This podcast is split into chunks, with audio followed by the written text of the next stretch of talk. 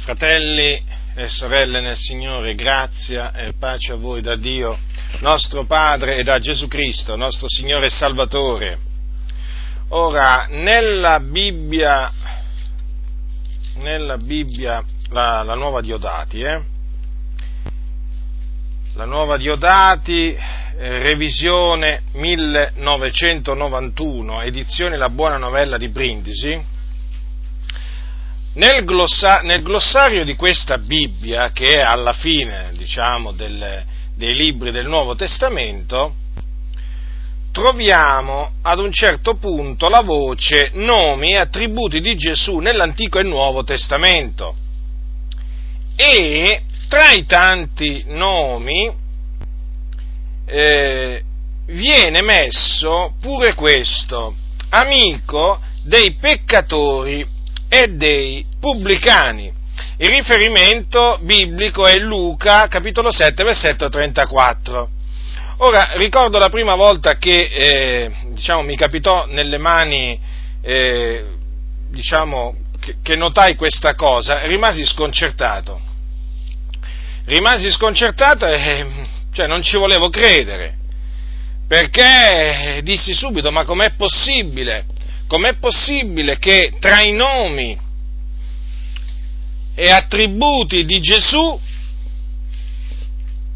venga messo pure questo che costituisce, come vedremo, una offesa che fu lanciata contro Gesù Cristo. Dunque un nome o un soprannome che gli fu dato dai suoi, dai nemici di Gesù Cristo. E devo dire che ho potuto riscontrare che molti pastori evangelici, quando si riferiscono a Gesù, in particolare nelle evangelizzazioni, si riferiscono a lui come l'amico dei pubblicani e dei peccatori, non rendendosi conto che in questa maniera offendono pesantemente Gesù Cristo, il figlio di Dio, perché, ripeto, questa espressione costituisce una offesa, un'accusa ingiusta, un, eh, una diffamazione che fu lanciata, messa in giro, quando Gesù era sulla terra, dai coloro che erano lontani da Dio, da coloro che erano nemici di Dio e della sua parola. Però, purtroppo, purtroppo dico, ancora una volta, l'ignoranza delle scritture la fa da padrona. E quindi questa espressione adesso la si trova sulla bocca di tanti credenti, soprattutto quando presentano Gesù al mondo, lo presentano come l'amico dei peccatori, quando non è assolutamente vero. Ora, vi ho citato prima il passo che viene preso da cui appunto viene citato questo nome, che secondo loro è un nome attribuito a Gesù. Allora adesso leggerò tutto il contesto in cui questo passo, eh, in cui c'è questo passo, e vi spiegherò appunto eh, che in base proprio all'evidenza biblica, ma non si può nella maniera più assoluta, da parte nostra chiamare Gesù amico dei peccatori. Capitolo 7 di Luca, Evangelo secondo Luca, capitolo 7. Allora, dal versetto, dal versetto 18. E i discepoli di Giovanni gli riferirono tutte queste cose. Ed egli, chiamati a sé due dei suoi discepoli, li mandò al Signore a dirgli, sei tu colui che ha da venire o ne aspetteremo noi un altro? E quelli presentatisi a Gesù gli dissero, Giovanni Battista ci ha mandati da te a dirti, sei tu colui che ha da venire o ne aspetteremo noi un altro? In quella stessa ora Gesù guarì molti di malattie, di flagelli, di spiriti maligni e a molti ciechi donò la vista. E rispondendo disse loro, andate a riferire a Giovanni quello che avete veduto e udito. I ciechi recuperano la vista, gli zoppi camminano, i lebrosi sono mondati, i sordi odono, i morti risuscitano, l'Evangelo è annunziato ai poveri.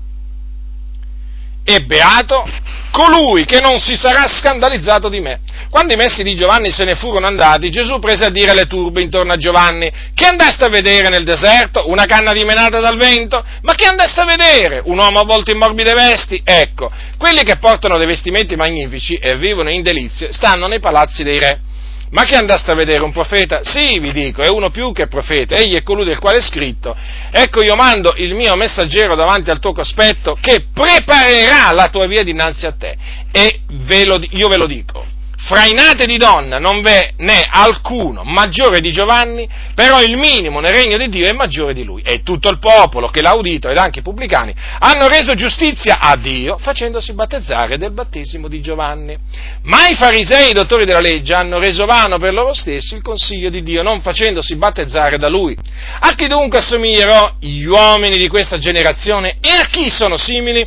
Sono simili a ai fanciulli che stanno a sedere in piazza e gridano gli uni agli altri, vi abbiamo suonato il flauto e non avete ballato, abbiamo cantato dei lamenti e non avete pianto. Difatti è venuto Giovanni Battista non mangiando pane né bevendo vino e voi dite a un demonio. È venuto il figlio dell'uomo mangiando e bevendo e voi dite ecco un mangiatore ed un beone, un amico dei pubblicani e dei peccatori ma alla sapienza è stata resa giustizia da tutti i suoi figlioli.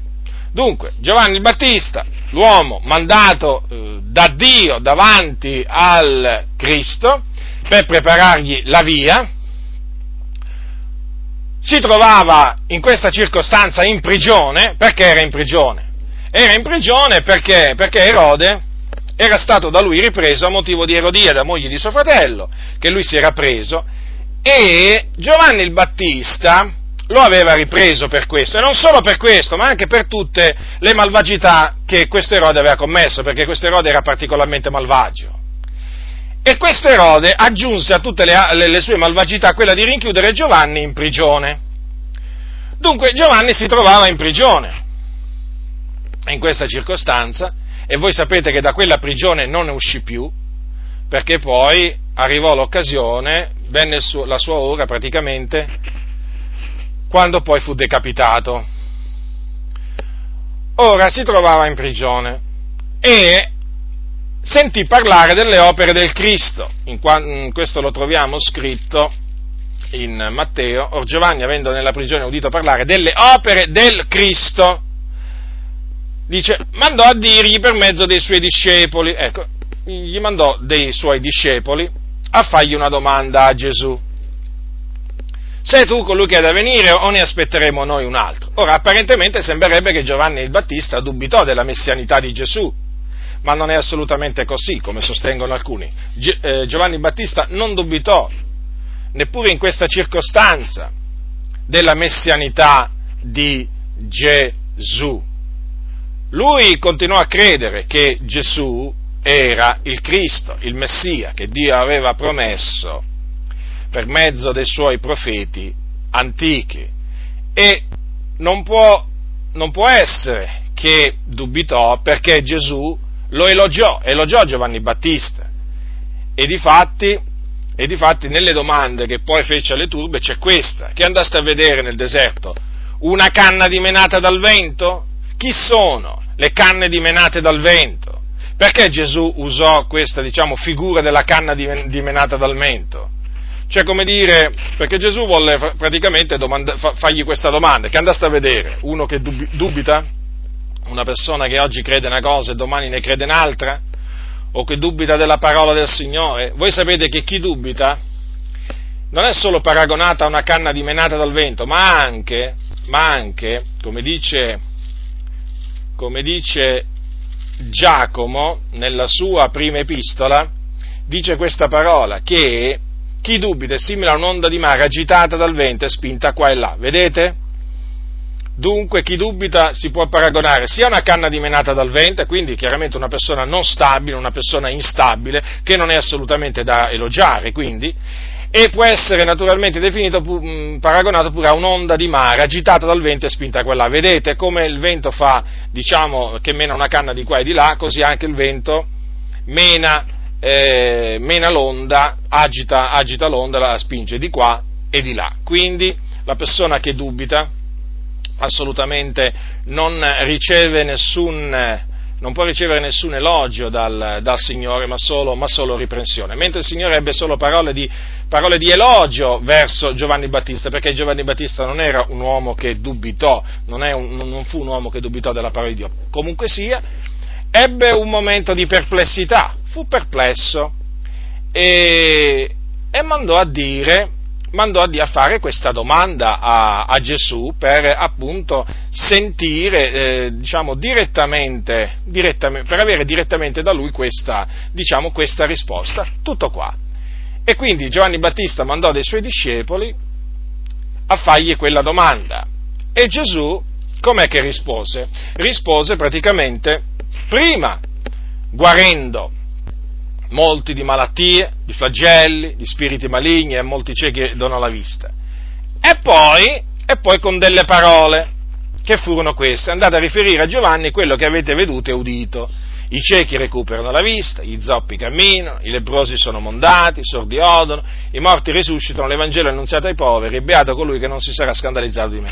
Perché? Perché i segni del Messia, i segni del Cristo, che erano stati preannunciati da, eh, dai profeti, appunto, erano questi, praticamente segni, segni e, prodigi compiuti per la, potenza, per la potenza di Dio. Poi peraltro l'Evangelo doveva essere annunziato ai poveri o agli umili e quindi alla fine, alla fine Gesù in questa maniera mandò a dire a Giovanni il Battista che era proprio lui colui che doveva venire, che il Padre aveva deciso di mandare e che aveva mandato in questo mondo per riscattare gli uomini dai loro peccati. Ora, quando i messi di Giovanni se ne furono andati via, Gesù parlò alle turbe, notate bene, eh, alle turbe, e gli parlò di Giovanni Battista ed ebbe parole di elogio.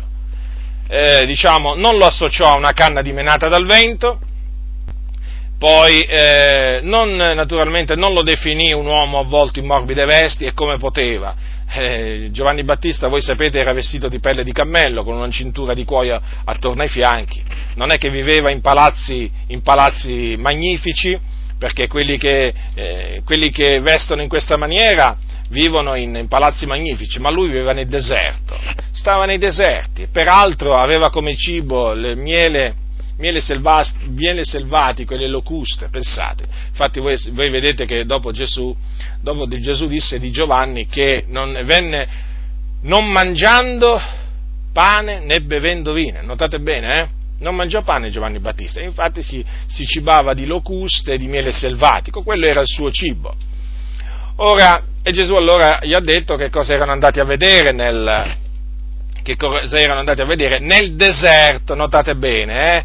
Che lui predicava nei deserti, Giovanni Battista, era la voce di uno che gridava nel deserto. Allora Gesù lo chiamò più che, uno, più che un profeta e difatti egli era il messaggero che Dio aveva eh, predeterminato di mandare eh, diciamo, davanti, davanti al suo figliuolo a preparargli la via. In altre parole, Giovanni Battista era, era l'uomo, un uomo di Dio che Dio mandò eh, davanti al suo Cristo, affinché, cioè affinché lui rendesse testimonianza del Cristo e tutti credessero per mezzo, per mezzo, della testimonianza di Giovanni il Battista o il battezzatore. Mm. Ora poi ebbe altre parole, diciamo, belle nei confronti di Giovanni il Battista, disse che tra i nati di donna non c'è stato alcuno più grande di Giovanni, però fece presente che nel regno di Dio il minimo, il minimo Già, perché nel regno di Dio ci sono i minimi e ci sono i grandi, ma il minimo nel regno di Dio è più grande, più grande di lui. Poi disse che tutto il popolo eh, che eh, l'aveva udito ed anche i pubblicani avevano reso giustizia a Dio facendosi battezzare del battesimo di Giovanni. Certo, perché il battesimo, il battesimo che ministrava Giovanni eh, era un battesimo di ravvedimento che veniva dal cielo, eh? veniva dal cielo. Voi sapete, non veniva dagli uomini quel battesimo. Infatti voi sapete che un giorno Gesù mise in grande, in grande difficoltà i suoi nemici facendogli quella, questa domanda, no? Ma il battesimo di Giovanni era dal cielo o praticamente da Dio o dagli uomini? Questa fu, questa fu la domanda e i suoi, i suoi, i suoi nemici non ebbero, non, ebbero che, non ebbero di che rispondere, ebbero la bocca chiusa, perché Gesù sapeva chiudere la bocca ai suoi nemici, a quelli che contrastavano la verità, quello che purtroppo molti oggi non sanno fare perché a quelli che contrastano la verità la bocca gliela si lascia aperta, invece no, gli deve essere turata, come faceva Gesù, gli turava la bocca, li azzittiva e questo si può fare solo con la sapienza di Dio e con la parola di Dio, quindi conoscendolo. Ma oggi purtroppo manca in molti sia la sapienza che la conoscenza della parola di Dio. Ecco perché, ecco perché in mezzo alla Chiesa eh, gli empi gridano, ecco perché in mezzo alla Chiesa i, i falsi i falsi pastori fanno tutto quello che gli pare e piace, insegnano tutto quello che gli pare e piace, perché purtroppo, purtroppo manca, manca, sapienza e manca conoscenza della parola di Dio per atturare la bocca a costoro. Ma i dottori della legge, quindi mentre i pubblicani e tutto il popolo facendosi battezzare del battesimo di ravvedimento che procedeva naturalmente dal cielo e che Giovanni ministrava, eh, resero giustizia a Dio e i dottori della legge, cioè gli scribi e i farisei, eh, chiaramente avevano reso vano per loro stessi il consiglio di Dio, quindi per loro era risultato, diciamo, un nulla la parola, la parola del Signore perché avevano rifiutato di farsi battezzare da Giovanni. Ecco che a questo punto Gesù, Gesù fa questa domanda al versetto 31 a chi dunque assomiglierò gli uomini di questa generazione e a chi sono simili? Ora Gesù qua comincia a parlare, cioè trae spunto eh, dalle, parole è, dalle parole di elogio che lui ebbe verso Giovanni Battista per parlare della generazione, di quella generazione. Ora, Gesù naturalmente usava, voi sapete, un linguaggio parabolico spesso non sempre, ma spesso usava un linguaggio parabolico, un linguaggio fatto di parabole. In questo caso notate, notate quale, a che cosa ha paragonato la, quella generazione di allora, che era, vi ricordo, secondo le sue stesse parole, una generazione adultera e peccatrice. Eh? Tenetele bene a mente queste cose qui. Gesù definì quella generazione una generazione adultera e peccatrice. Allora, gli uomini di quella generazione, a che cosa erano simili? E Gesù lo disse, simili a fanciulli che stanno a sedere in piazza e gridano gli uni agli altri. Vi abbiamo suonato il flauto e non avete ballato, abbiamo cantato dei lamenti e non avete pianto. E a un certo punto prosegue Gesù questo punto prosegue e dice, difatti, quel difatti naturalmente è strettamente collegato alle parole che vi ho appena letto, perché le spiegano. Gesù in questa maniera spiega che cosa ha voluto dire in merito al carattere malvagio di quella generazione. Difatti è venuto Giovanni Battista, non mangiando pane né bevendo vino, e voi dite ha un demonio. Ora, voi sapete, appunto, ve lo ripeto, Giovanni Battista non mangiava pane e non beveva vino, perché il suo cibo erano locuste e miele selvatico. E non solo, lui era anche un uomo ripieno di Spirito Santo, fin dal seno di sua madre. Considerate Giovanni Battista che uomo era. Eppure, eppure, cosa ebbero a dire gli uomini di quella generazione di questo santo uomo? Che aveva un demonio. Evidentemente Giovanni Battista, eh, da come si vestiva, da come predicava, perché Giovanni Battista aveva un modo di predicare, diciamo, da uomo di Dio, un modo di predicare che chiaramente eh, faceva supporre eh, a molti che fosse indemoniato, che avesse un demonio, perché Giovanni Battista predicava il ravvedimento, ravvedetevi, e chiamava gli ipocriti razza di vipere. Giovanni Battista era un uomo coraggioso, oggi si direbbe un uomo senza peli sulla lingua. Piacesse a Dio veramente che ci fossero tanti Giovanni Battista oggi, ce n'è così tanto bisogno, in mezzo a questa Chiesa che dorme, in mezzo a questa Chiesa dove la maggior parte chiama il bene male e il male bene. Dunque Giovanni Battista era un uomo franco, coraggioso, un uomo che non aveva paura di quello che gli poteva succedere a motivo della predicazione franca che lui rivolgeva alle turbe. Era una predicazione che aveva come scopo quello di far ravvedere le persone, i peccatori, tra cui c'erano anche i farisei, gli scribi, i sadducei, i capi religiosi, c'erano pure loro. E dunque cosa ebbero di dire? Un uomo che parlava per lo Spirito Santo. Eppure di lui dissero che aveva un demonio. Considerate voi che cosa dissero contro quell'uomo gli uomini di quella generazione. E vorrei che notaste che Gesù ha detto voi dite, voi dite, voi?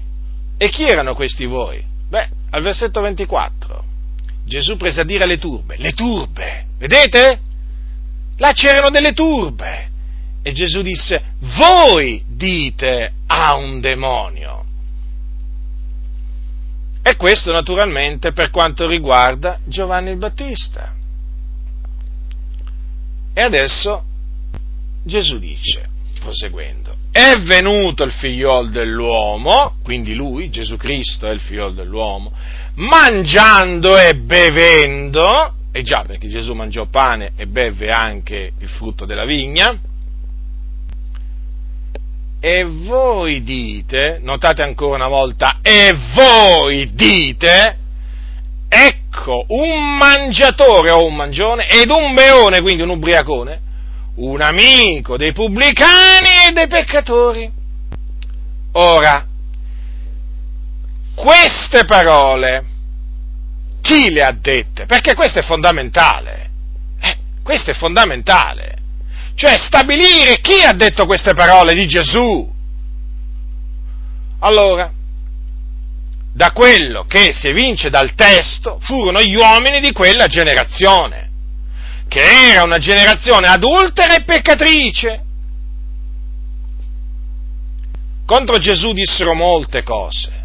Dissero che aveva Belzebù e che cacciava i demoni per l'aiuto di Belzebù. Disse che era un peccatore Considerate, i farisei dissero di Gesù che era un peccatore perché non osservava il sabato secondo loro, perché Gesù guariva pure di sabato. E allora secondo loro Gesù infrangeva il sabato, cosa che non era vera perché il sabato è stato fatto per, per l'uomo e non il contrario. E in giorno di sabato Gesù dimostrò che è lecito fare del bene e quindi anche di guarire.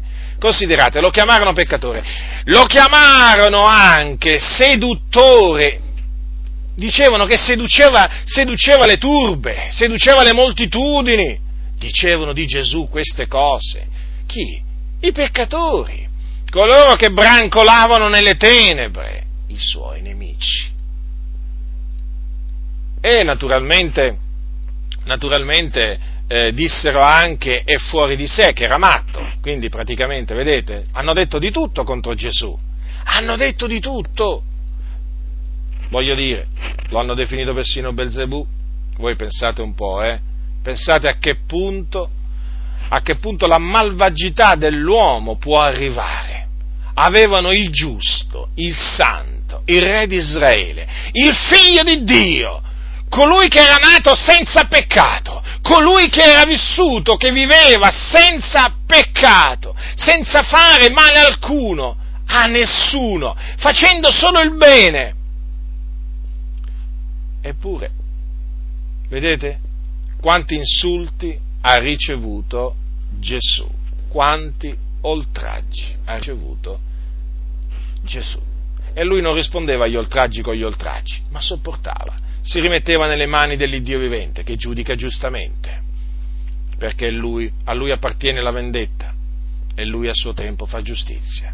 E vedete, tra i tanti insulti dissero che era un mangiatore d'un beone, quindi uno, uno praticamente data la dissolutezza, uno che eccedeva sia nel mangiare sia nel bere, uno che non si sapeva controllare, uno che si ubriaca, uno che si ubriacava, uno che proprio mangiava che, che più non si poteva, fino a che scoppiava, un mangiatore, un beone. Non era vero questo. Voi lo sapete che non era vero, perché Gesù era temperato in ogni cosa. Gesù camminava secondo i desideri dello Spirito Santo. Gesù aveva il frutto dello Spirito Santo nella sua vita e il frutto dello Spirito è temperanza, cioè autocontrollo. E Gesù sapeva che la legge, sapeva che la legge condannava le ghiottonerie, le ubriachezze, e Gesù non si dava né alle ghiottonerie né cioè alle mangiate e naturalmente neppure alle ubriachezze. Era un uomo santo, giusto, un uomo perfetto. Quanta morale, non trasgredì mai, non trasgredì mai i comandamenti di Dio. Lui si, si attenne alla via della giustizia. Dunque non era vero che Gesù era un mangiatore d'un beone, certo lo videro mangiare. Già, Gesù veniva invitato nelle case e naturalmente si sedeva e mangiava.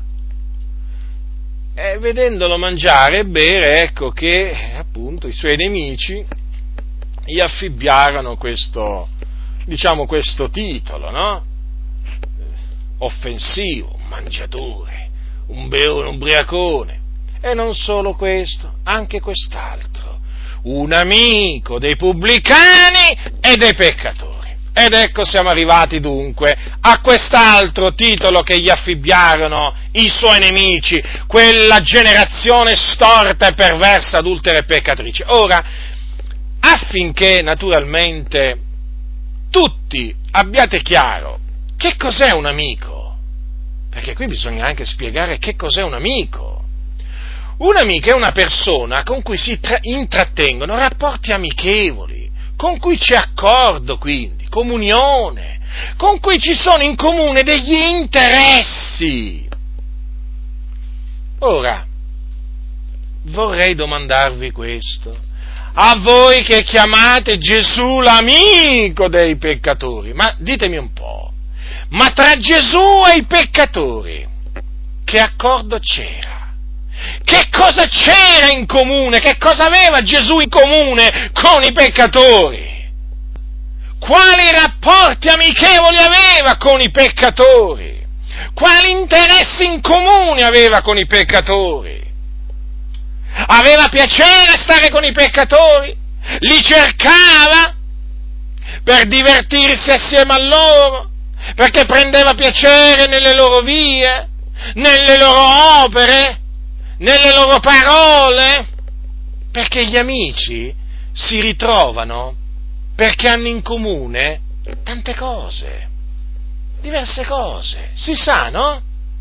Si sa che anche ora oggi gli amici si incontrano perché, diciamo, hanno in comune magari l'interesse per il calcio o per l'interesse per altri divertimenti o altri ancora interessi, insomma. Ma Gesù, vorrei chiedere a costoro che ripetono a pappagallo così, Gesù è l'amico dei pubblicani e dei peccatori, o era l'amico dei pubblicani e dei peccatori, ma che cosa aveva Gesù in comune con costoro? prendeva piacere nello stare assieme a loro. Voi direte, ma Gesù ha mangiato pure assieme ai, ai, ai pubblicani e peccatori? Sì, ma in quali circostanze? Perché Gesù si ritrovò a mangiare con loro? Eh? Per esempio, in una circostanza fu Matteo, eh? che dopo che Gesù lo chiamò, avvenne che essendo Gesù a tavola in casa di Matteo, ecco molti pubblicani e peccatori vennero e si misero a tavola con Gesù e con i suoi discepoli. Vedete dunque? Ecco in che circostanze Gesù si trovava a mangiare assieme ai pubblicani e ai peccatori. Perché venivano, venivano per ascoltarlo. E Gesù non li cacciava via, perché Gesù, dato che loro venivano per ascoltarlo, gli trasmetteva il messaggio che Dio gli aveva affidato. Che qual era? Qual era il messaggio? Io vi amo, sono vostro amico? Eh? No! Ravvedetevi e credete all'Evangelo. Perché come vedremo dopo, purtroppo, questa idea falsa che Gesù sia l'amico dei peccatori, eh, è derivata dal, dal, fatto che si pensa che si debba evangelizzare dicendo alle persone Gesù vi ama. Gesù è vostro amico. Avete mai sentito evangelizzare in questa maniera? Ai peccatori, Gesù è vostro amico. Gesù vi ama. E già, non possono presentare un, il Gesù di cui parla la Bibbia. Devono presentare un Gesù diverso, amico dei peccatori. Capite? E i peccatori non si devono sentire a disagio. No, perché c'è Gesù. In mezzo all'assemblea dei santi c'è Gesù che è il loro amico. Ma allora Gesù di chi è amico? Dei peccatori o dei santi? Ma se Gesù ha detto ai suoi, voi siete miei amici se fate le cose che vi comando, ma come poteva essere amico dei peccatori? I peccatori facevano? Facevano quello che Gesù comandava? No. No. E allora come potevano essere dichiarati amici suoi? E quindi come poteva essere lui dichiarato amico dei peccatori. Ecco perché vi, vi, dico, badate molto bene, perché questo è un insulto che è stato lanciato contro Gesù. È lungi da noi dall'avere sulla bocca insulti verso Gesù Cristo, colui che è il nostro Signore e Salvatore. Gesù è degno di sommo rispetto da parte nostra. E noi non possiamo avere sulla, sulle labbra parole di insulto che invece ebbero i suoi nemici contro di lui. Perché se, se, se dobbiamo dire che Gesù è l'amico dei pubblicani e dei peccatori, dobbiamo dire che anche è un mangione e un beone. Era un mangione e un beone. Possiamo dirlo questo? Non possiamo dirlo. E allora come non possiamo dire che Gesù era un mangiatore e un beone? Eh? Così non possiamo dire che lui era un amico dei pubblicani e dei peccatori. Che senso avrebbe prendere da questa parte, eh, diciamo, da questa espressione solo la seconda? Prendiamo tutta allora. E eh no, dicono, perché Gesù non era un mangiatore e un beone. Bene! E perché Gesù era un amico, dei, un amico dei peccatori? Ma come poteva essere un amico dei peccatori? Ma poi, peraltro, Giacomo, il fratello del Signore, notate bene, eh, il fratello del Signore, proprio lui ha detto, riprendendo i santi, nella sua epistola, gente adultera, non sapete voi che l'amicizia del mondo è inimicizia contro Dio? Chi dunque vuole essere amico del mondo si rende nemico di Dio. Ora vi domando, ma se Gesù era amico dei peccatori, allora era diventato nemico di Dio? Perché fratelli nel Signore, qui le cose stanno così, o è bianco e nero, o è bianco e nero, o è nero e bianco, avete capito? Allora, Giacomo dice, chi dunque vuole essere amico del mondo si rende nemico di Dio. Ora, converrete con me che i peccatori sono il mondo, eh? Mm. Allora, Gesù voleva essere amico del mondo? Allora, se era diventato amico del mondo, era diventato pure nemico di Dio, no? E poi, se voleva essere amico del mondo, perché eh, appunto i peccatori erano mondo, sono mondo, e allora Gesù si rese nemico di Dio. Possiamo noi affermare una cosa del genere di Gesù Cristo? Colui che osservò i comandamenti di Dio in tutto e per tutto? Colui che, dice, colui che disse io fo del continuo le cose che piacciono all'Iddio e Padre mio? Possiamo noi dire una cosa del genere? Eh? Possiamo noi dire una cosa del genere di colui che disse io eh, dimoro nel Padre, osservo i suoi comandamenti, dimoro nel suo amore? Possiamo noi dire una cosa del genere di Gesù? Lungi da noi. Lungi da noi dal dire una cosa del genere, non possiamo, fratelli, lungi da noi, non possiamo, non dobbiamo parlare come parlano quelli di questa generazione storta e perversa, o meglio, come quelli, diciamo, al tempo di Gesù che parlarono contro di lui. Quindi massima attenzione. E poi, Nei proverbi è scritto che l'Eterno, quindi Dio, ha in abominio l'uomo perverso, ma l'amicizia sua è per gli uomini retti. Ora, notate bene che Dio ha in abominio l'uomo perverso e difatti voi sapete per esempio che Dio odia, odia tutti gli operatori di iniquità, eh, Dio ha in abominio l'uomo che pratica la frode, eh, Dio ha in abominio coloro che seminano discordie tra fratelli, eh, il falso testimone. Dio ha in abominio costoro, costoro sono dei peccatori, perché trasgrediscono la legge di Dio. Quindi Dio ha in abominio. Ma cosa dice la scrittura? Che l'amicizia sua è per gli uomini retti. Ora qui naturalmente sta parlando di Dio.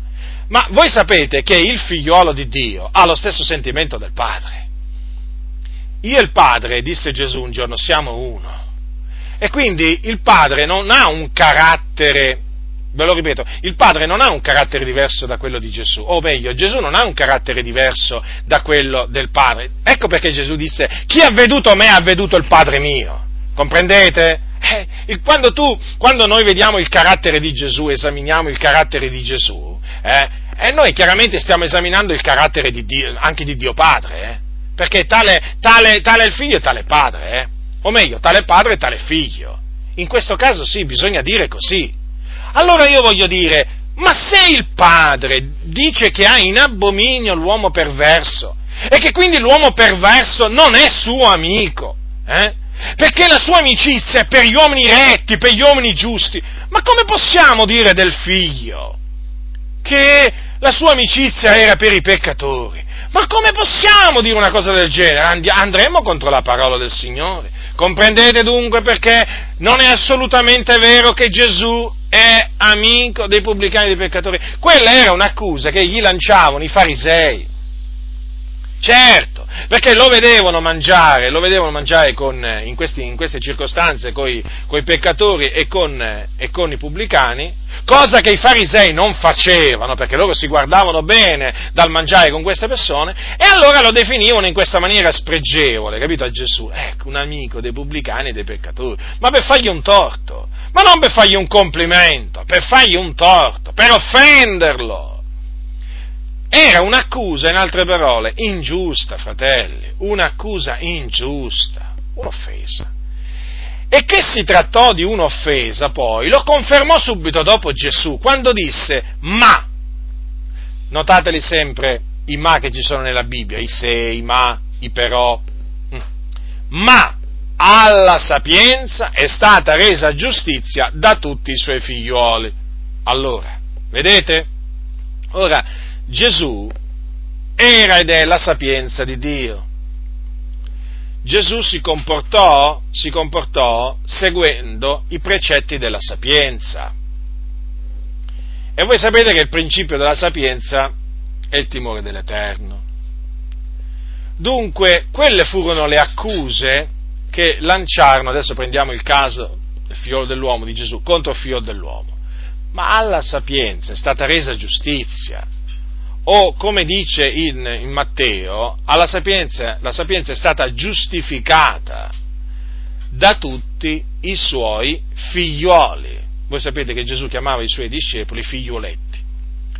Dunque, sono i figlioletti di Gesù che gli hanno resa giustizia alla sapienza, che hanno reso praticamente giustizia al, al maestro.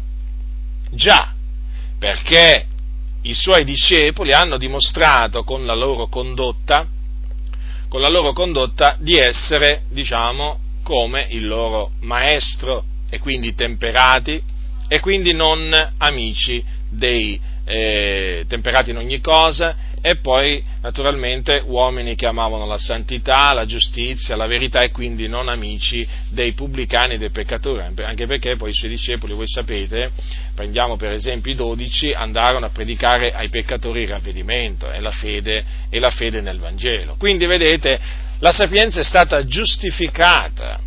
Perché? Perché disse Gesù, ma la sapienza è stata giustificata? Perché la sapienza era stata accusata era stata accusata eh, ingiustamente, calunniata dai nemici di Dio. Ma vedete, il Dio ha sempre la maniera per rendere giustizia alla verità, alla santità, alla sapienza. In questo caso, vedete, ha reso giustizia alla sapienza per mezzo dei figliuoli della, della sapienza. Ecco, anche da, questa, da, queste parole di Gesù si evince che quella eh, che gli lanciarono non fu, non fu una buona diciamo una buona cosa, ma fu una cattiva cosa, furono delle male parole, non delle, non delle belle parole, ma questo naturalmente si evince dal contesto, fratelli nel Signore, non stiamo dicendo nulla di straordinario, però vedete, eh, si è radicata in mezzo alla fratellanza l'idea che Gesù sia l'amico, addirittura l'amico, non solo amico dei peccatori, l'amico dei peccatori. E difatti questa è una delle espressioni che si sente spesso durante le evangelizzazioni, ve, l'ho, ve l'ho detto prima, eh? perché chiaramente molti si sono fatti un'idea tutta particolare di Gesù. E sembra quasi che Gesù è, eh, diciamo, voleva l'amicizia dei peccatori, non era venuto per rendere i peccatori suoi, eh, suoi, amici, cioè per convertire i peccatori in suoi amici, ma come se il Signore fosse venuto per lasciare i peccatori tali e quali no? E comunque sia rimanere loro, loro, amico. Ma non può essere così, essere loro amico, non può essere così, perché Gesù un giorno disse ai suoi discepoli, voi siete i miei amici se fate le cose che vi comando. Quindi si diventa amici di Dio non è che si nasce amici, amici di Cristo, si diventa. Infatti voi siete i miei amici se fate le cose che vi comando. E quindi, chiaramente, la prima cosa che Gesù comanda qual è? Quella di ravvedersi e di credere nell'Evangelo. E poi comanda di osservare i suoi comandamenti. Allora, se noi facciamo, chi fa queste cose è un amico di Cristo. Eh, e Cristo naturalmente è amico suo. Ma chi non fa queste cose non è un amico, non è un amico di Cristo e Cristo non è suo amico. È molto semplice il discorso, fratelli. Diciamo che è un concetto, è un concetto diciamo, particolarmente semplice. Ora, vi dicevo prima no, che nelle evangelizzazioni oggi eh, si presenta un Gesù tutto particolare, no?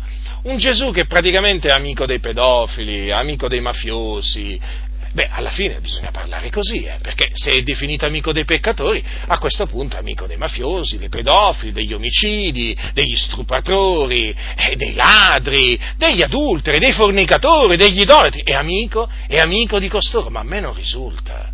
Ma a me non risulta affatto, perché costoro, vedete, sono in inimicizia contro, contro Dio, quindi non possono essere amici di Cristo. E Cristo non è il loro amico. Cristo diventerà il loro amico come è diventato nostro quando essi si ravvederanno, crederanno nel Signore Gesù Cristo. Ecco perché il messaggio da portare ai peccatori è ravvedetevi, credete all'Evangelo. E non Gesù vi ama, Gesù è vostro amico. Venite a Lui, confidategli i vostri problemi. Ma perché era questo il messaggio che portava Gesù o gli apostoli dopo di lui. Ma assolutamente, non era questo. Questo modo di predicare oggi veramente che fa arrabbiare, che fa arrabbiare perché proprio è distante, è di così distante, così diverso dalla predicazione di Cristo, dalla predicazione degli apostoli. Gesù vi ama, Gesù è il vostro amico, venite a Lui, confidategli i vostri problemi. Si presenta un Gesù amico dei, dei, peccatori quando Gesù è venuto per salvare i peccatori, per salvarli, per salvarli dal peccato e farli diventare suoi amici, perché i peccatori non sono, non sono amici di Cristo, lo diventano solo quando si ravvedono e credono nel Signore Gesù Cristo e si mettono a osservare i suoi comandamenti. Quindi deve essere ben chiaro questo, fratelli nel Signore. Non vi lasciate ingannare da queste parole così dolci, da queste lusinghe che si sentono, diciamo, da queste predicazioni così, diciamo, mielate, piene di miele, piene di zucchero, capito? Che si sentono, diciamo, da, da, dai vari pulpiti, che si avverte che sono predicazioni, predicazioni che vengono fatte ad arte, vengono preparate ad arte. Perché? per non urtare, per non urtare i peccatori, per non offendere i peccatori, per non farli sentire a disagio nell'assemblea dei santi. Si capisce, si capisce perché parlano in questa maniera costoro. Ed ecco naturalmente perché poi infarciscono loro, queste loro predicazioni con queste espressioni, con questa espressione offensiva nei confronti di Gesù. Gesù è il tuo amico. Addirittura dicono pec- al peccatore Gesù è il tuo amico. Ma quando mai? Ma io spesso quando parlo diciamo, di questo argomento dico, ma voi provate, provate, per un momento, no? provate per un momento a pensare a un magistrato, a un magistrato, no? a un magistrato che è un'autorità costituita da Dio e che è un ministro di Dio per il nostro bene, così lo definisce la Sacra Scrittura e quindi noi dobbiamo definirlo così, è un ministro di Dio per il nostro bene. Ora, che cosa deve fare il magistrato se non combattere eh, gli empi e punirli? Eh, e dare naturalmente lode a quelli che fanno il bene, non deve fare questo? Allora provate a pensare a un magistrato eh, a un magistrato che si studia naturalmente di eh, fare rispettare la giustizia, che ama, la, diciamo, ama, le leggi di questa nazione, vuole che le rispettino e quindi è pronto veramente a dare la sua vita per, affinché siano rispettate e quindi lui vuole prendere i peccatori e punirli. Ora, provate a pensare, no? provate a pensare che se, se viene definito amico dei, dei delinquenti, un magistrato che fa quel magistrato? Eh, sicuramente si offende, non, è chiaro che si offende, no? Tu vai a dire a un magistrato tu sei un amico dei delinquenti. E come, come, puoi definirlo amico dei delinquenti? Quali sono le prove? Certo, se ci sono le prove è un'altra cosa, ma fino a prova contraria, se non ci sono le prove, quella rimane una calunnia, eh? Perché l'accusa deve essere dimostrata per essere, diciamo, un'accusa, un'accusa verace. Quindi, mettiamo che gli dicono tu sei un amico dei delinquenti quando non è così, e quello si offende, eh? Quello si offende, perché quello non è, amico, non è amico dei delinquenti, quello non è amico dei criminali, perché quello li combatte, quello vuole che siano puniti, che vadano in carcere. Ora voglio dire, Gesù, Gesù vuole che i peccatori eh, non rimangano peccatori, Gesù vuole che i peccatori si ravvedano, eh, e quindi, perché detesta le loro opere, le detesta, le ha in abominio non ha niente in comune con loro perché i peccatori sono il mondo, sono tenebre e non v'è comunione fra la luce e le tenebre, Gesù è la luce del mondo. I peccatori sono le tenebre e tra la luce e le tenebre non c'è comunione alcuna. Gesù non aveva comunione con i peccatori, quello che ancora molti non hanno capito. E dunque, e dunque, come oggigiorno costituisce un'offesa, una calunnia, dire a un magistrato tu sei un amico dei delinquenti, dei pedofili, di questi e di quest'altri, eh?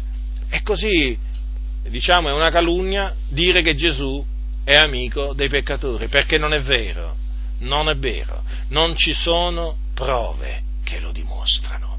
Non c'erano prove a quel tempo e non ci sono prove tuttora assolutamente non c'è nemmeno una prova biblica che Gesù sia amico dei peccatori. Non lo era allora, lo ribadisco, e non lo è neppure adesso.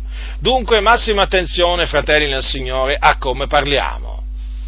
Massima attenzione, perché qui stiamo parlando del Signore Gesù Cristo, del Figlio di Dio di colui che è morto sulla croce per i nostri peccati ed è risuscitato il terzo giorno per la nostra giustificazione. Stiamo parlando del santo, del giusto, eh, di Dio benedetto in eterno. E quindi stiamo molto attenti a non farci uscire queste parole dalla bocca. Appunto che Gesù è l'amico dei pubblicani e dei peccatori. Perché non è vero? È una menzogna. E il giusto odia la menzogna. La menzogna va, la menzogna va odiata, fratelli nel Signore. Eh. E come si fa a definire una cosa menzogna? Eh beh, chiaramente mediante la verità. La parola di Dio è verità e appunto se una cosa si oppone alla parola del Signore, noi dobbiamo eh, definirla menzogna. Contrasta la verità, è menzogna. Eh, eh, eh. Chi ha da fare la menzogna con la verità?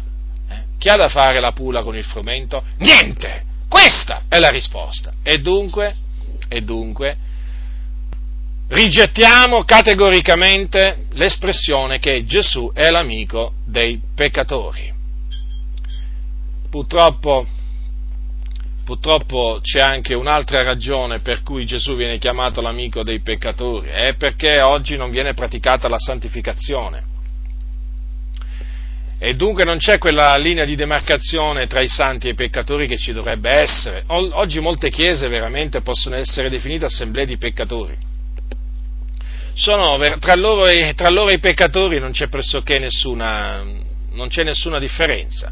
L'unica differenza è che frequentano un locale di culto, costoro si chiamano evangelici, cantano, ballano, vanno ad ascoltare una, un, diciamo, una riunione che non è la messa cattolica, comunque è un culto evangelico, però alla fin fine sono dei peccatori. E allora, dato che loro pensano no, di essere dei cristiani e che Gesù è il loro amico, e allora chiamano Gesù l'amico dei peccatori, perché loro stessi si definiscono peccatori, peraltro. Eh? Vi ho dimostrato invece che i santi non possono definirsi peccatori, benché naturalmente non siano immuni da peccati. E quindi alla fin fine si sono creati un Gesù vicino a loro, no? un Gesù vicino alle loro malefatte, alle loro ipocrisie, alle loro falsità, alle loro menzogne, no? perché loro prendono piacere nel peccare e quindi definiscono Gesù loro amico, eh? anche se loro naturalmente sono diventati amici del mondo, loro si definiscono sempre, sempre amici di Gesù e Gesù è il loro amico, quando non sanno che Gesù è diventato il loro nemico, perché chiunque vuole essere amico del mondo si rende nemico di Dio. E allora è evidente che parlando in questa maniera, eh, chiaramente eh, fanno, fanno, capire, fanno capire che Gesù prenda piacere nel peccato. Già, proprio così. E di fatti poi, all'atto pratico, il Gesù di queste chiese prende piacere nel peccato. Sì, il peccato viene riprovato. Quando mai? Sì, la parola peccato, diciamo, viene, il peccato viene riprovato in senso generale, ma voi sentite parlare contro la fornicazione nei, nei locali di culto? Sentite parlare contro l'adulterio? Eh? Sentite parlare contro l'omosessualità? Sentite parlare contro il dire bugie? Sentite parlare contro altre tante nefandezze, contro le mondane concupiscenze? No! Perché Gesù oramai è diventato una sorta di eh, di uomo che prende piacere nel male, nelle cattive vie, nelle vie storte. Sì, il Gesù di queste chiese non è una figura santa, giusta, perfetta, dinanzi al quale bisogna prostrarsi, bisogna confessare i propri peccati. No, lui è il nostro amico, anche se noi siamo dei ribelli, anche se noi andiamo a divertirci, andiamo, andiamo al teatro, andiamo al cinema, andiamo a ballare, fumiamo qualche sigaretta e chissà anche qualche spinello, perché c'è qualcuno che dice che uno spinello fa anche bene prima di andare a dormire naturalmente, perché fa pure dormire bene, capito? Ci sono comunità dove ci sono alcuni membri di chiesa che dicono che una canna fa pure bene ogni tanto. E allora, e allora, cosa c'è di meglio di un Gesù amico di queste persone, che si dicono cristiani e che di cristiano hanno solo il nome, perché sono amici del mondo, amici prendono piacere nel peccato. Già, poi quando arrivano naturalmente quelli che vengono, devono essere evangelizzati, e Gesù è l'amico tuo, è l'amico nostro, è l'amico tuo, è l'amico dei peccatori. Vedete che circolo vizioso che si è creato. Vedete che cosa si è creato in mezzo alla Chiesa? Non c'è più discernimento, fratelli, non c'è più discernimento. Non discernono il bene dal male, la giustizia dall'iniquità i santi dai peccatori, i peccatori dai santi, non si discerne più tutto ciò, ormai la linea di, mar- di, demarcazione non c'è più, e tutto il sacro con il profano viene mescolato, capite? Ormai si è rotto ogni limite, per colpa, per colpa di chi poi? Per colpa dei pastori, sono loro che ci colpano in prima, in prima, diciamo, prima di tutto, e poi ci sono naturalmente quelli che gli vanno dietro, perché anche loro hanno la loro colpa, eh? Eh, non, è che, non, è che, gli togliamo le colpe a costoro, eh, perché anche loro hanno la colpa di seguire ciecamente questi uomini che non amano la giustizia, non amano la santità, ma li vedete, ma tal, talvolta veramente basta vedere come vanno vestiti alcuni, alcuni predicatori. Basta vedere come vivono, basta vedere come parlano fuori dal locale di culto per capire che quella gente è gente che ancora si deve convertire dalle vie malvagie alle vie sante. E sono loro che dicono che Gesù è l'amico dei peccatori, capite? Perché loro sono dei peccatori. Sono gente che prende piacere a violare la legge del Signore. Nella loro vita privata non solo raccontano le barzellette, pulite e sporche che siano, poi tutte le barzellette sono, sono alla, alla fin fine sulla stessa, diciamo, sulla stessa, come si dice, piano. Eh? Ma questi hanno un, un parlare scurrile, Buffonerie non ne parliamo. Poi fornicazione, la fornicazione. La fornicazione è all'ordine del giorno nelle comunità oramai. Non viene riprovata, sembra quasi una cosa da nulla. Adulterio, ma ci sono credenti che convivono. Cristiani dicono, dicono loro, che convivono. Poi naturalmente senza parlare di quelli che si dichiarano omosessuali. Sì, ci sono omosessuali nelle comunità, anche in alcune comunità pentecostali, eh? E vengono lasciati, vengono lasciati, non si disturbano quelli, perché Gesù è l'amico dei peccatori. Fratello, non giudicare. Ma come omosessuale quello? Ma Gesù è paziente, Gesù è buono. Ma quello dice di essere un membro comunicante, di, essere, di avere creduto, di essere stato battezzato è omosessuale. Quello deve essere espulso dall'assemblea dei santi. E che fate? Ve lo tenete? Ma Gesù è l'amico dei peccatori. Eh già, Gesù è diventato l'amico dei peccatori. E quindi, e quindi è chiaro che i locali di culto diventano un assembramento di peccatori. Già, eh, la santità non viene predicata. O se si parla di santità si parla in termini generali, ma nell'atto pratico non è che viene detto in che cosa consiste la santificazione, da che cosa bisogna astenersi. No, si parla in termini generali, sempre perché non si devono urtare disturbare i peccatori.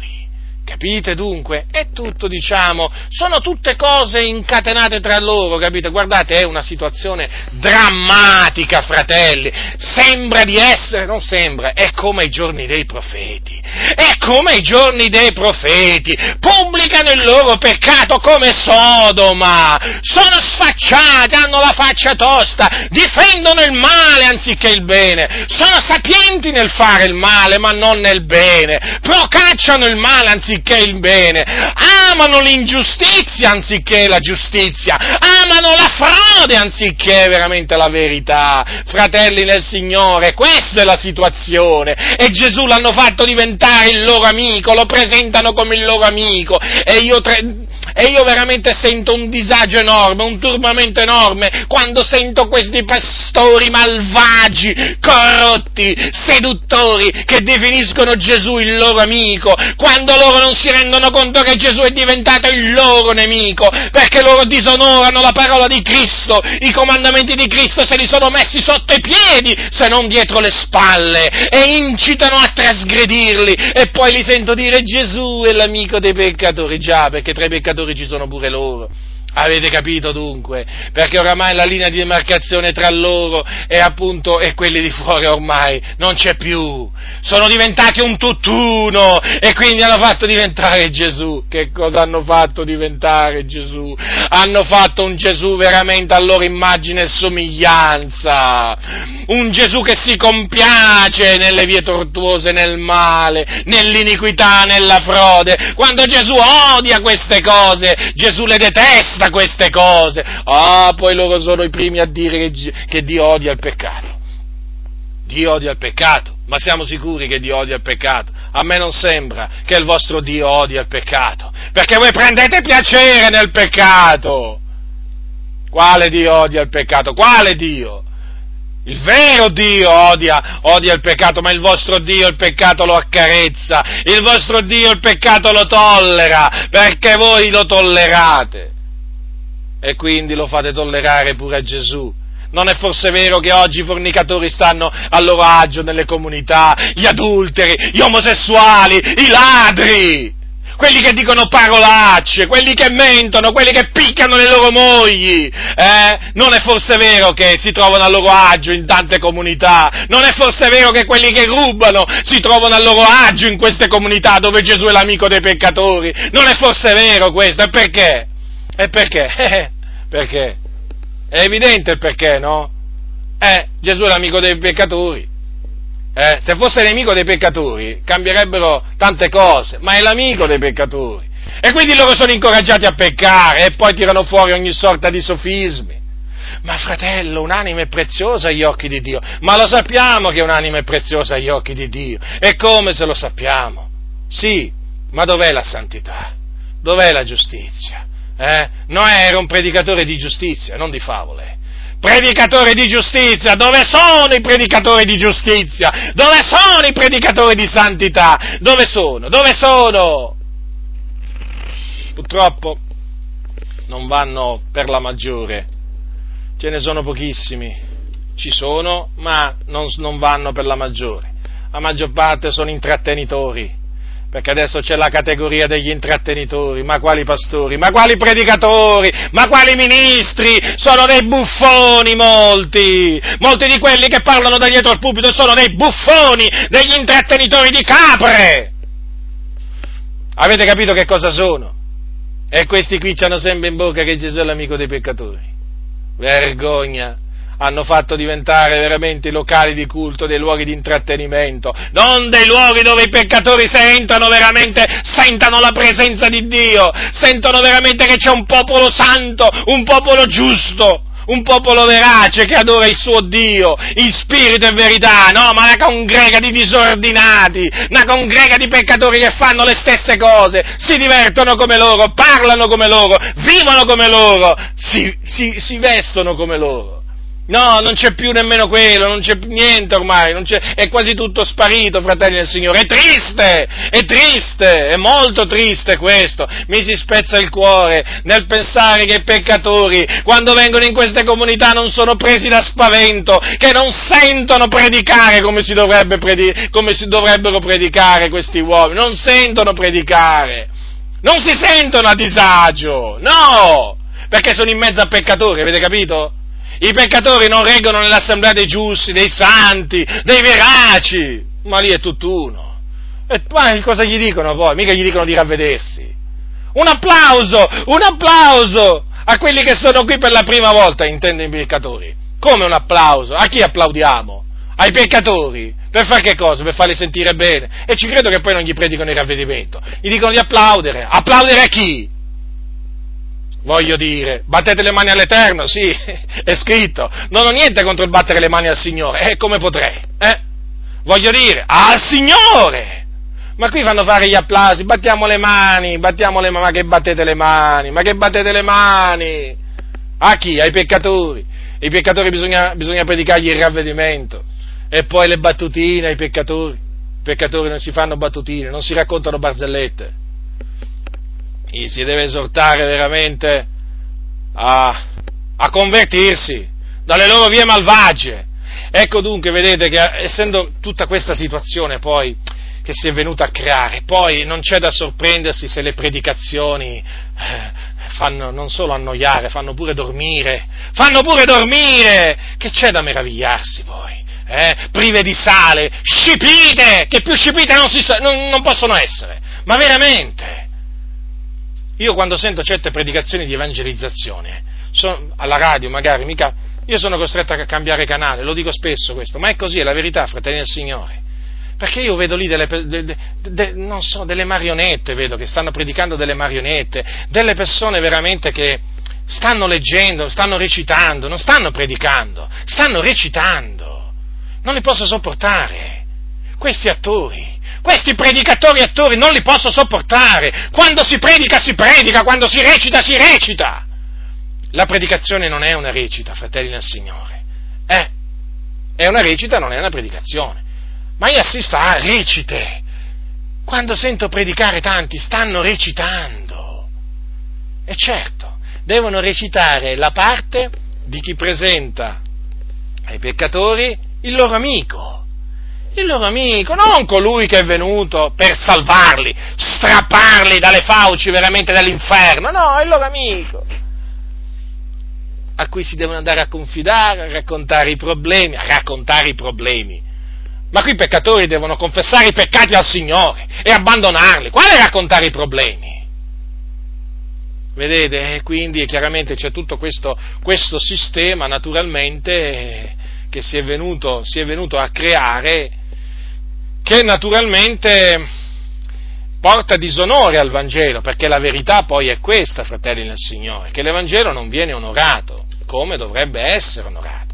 Il nome di Dio non viene onorato come dovrebbe essere onorato, la dottrina di Dio non viene onorata come dovrebbe essere onorata. Già, perché? Perché il popolo dei giusti è diventato un popolo di peccatori, amici del mondo il Gesù che eh, diciamo è il Salvatore del mondo è diventato l'amico, l'amico dei mondani, capite? È una confusione veramente tremenda. Eh, poi mi vengono a dire Ma non ce l'hai qualche buona parola? Ma ce l'ho, ce l'ho le buone parole.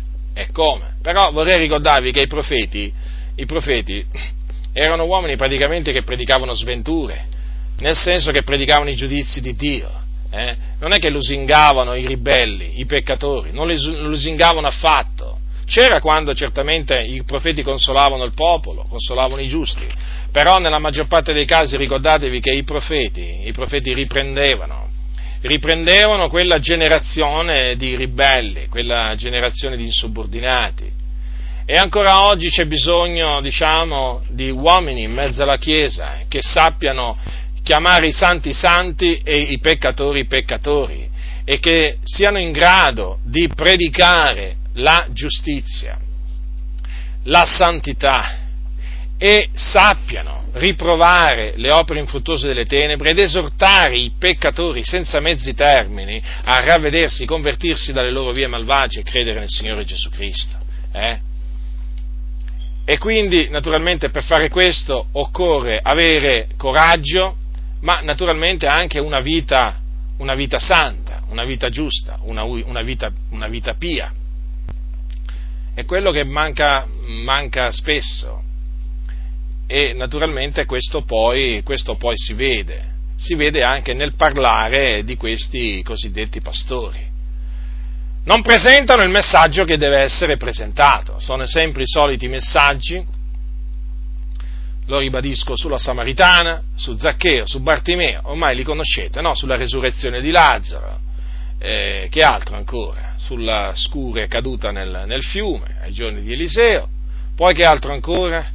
prendiamo qualche episodio, diciamo, eh, ai, tempi, ai, giorni di Mosè, mm, diciamo, durante il viaggio, eh, poi naturalmente c'è la storia di Davide e Goliath, io non ho niente contro predicare su queste cose, però oramai abbiamo capito molto bene che queste persone predicano su queste cose perché non hanno nient'altro da dire, non sono capaci di insegnare e quindi praticamente prendono queste storie e diciamo imbastiscono una specie di sermone e lo trasmettono alla fratellanza. Ma ormai abbiamo capito, ribelli, lo abbiamo capito! che non siete, stati, non siete, stati, chiamati a predicare, non siete atti a insegnare, lo abbiamo capito e con noi lo hanno capito tanti altri ma naturalmente voi ancora riuscite a coprire la vostra incapacità di predicare, di insegnare, appunto, parlando appunto di, in, questa, in questa maniera, ma ormai siete stati smascherati, veramente ormai siete stati smascherati, lo so, lo so, questo non vi piace sentirvelo dire, però io ve lo dico perché è la verità, è la verità. Diciamo, siete, siete dove non dovreste essere, siete dove non dovreste essere, cioè dietro il pulpito. Ecco, avete ambito a, quello, a quel posto, vi siete naturalmente insediati in quel posto, ma non è il vostro posto. Voi dovreste scendere dal pulpito, mettervi a sedere per imparare. Non siete in grado né di predicare né di insegnare. Mi rivolgo veramente a quelli che sono impostori e che si sono appropriati del pulpito sono dietro il pulpito quando non ci dovrebbero essere. E ce ne sono tanti di costoro, ce ne sono tanti.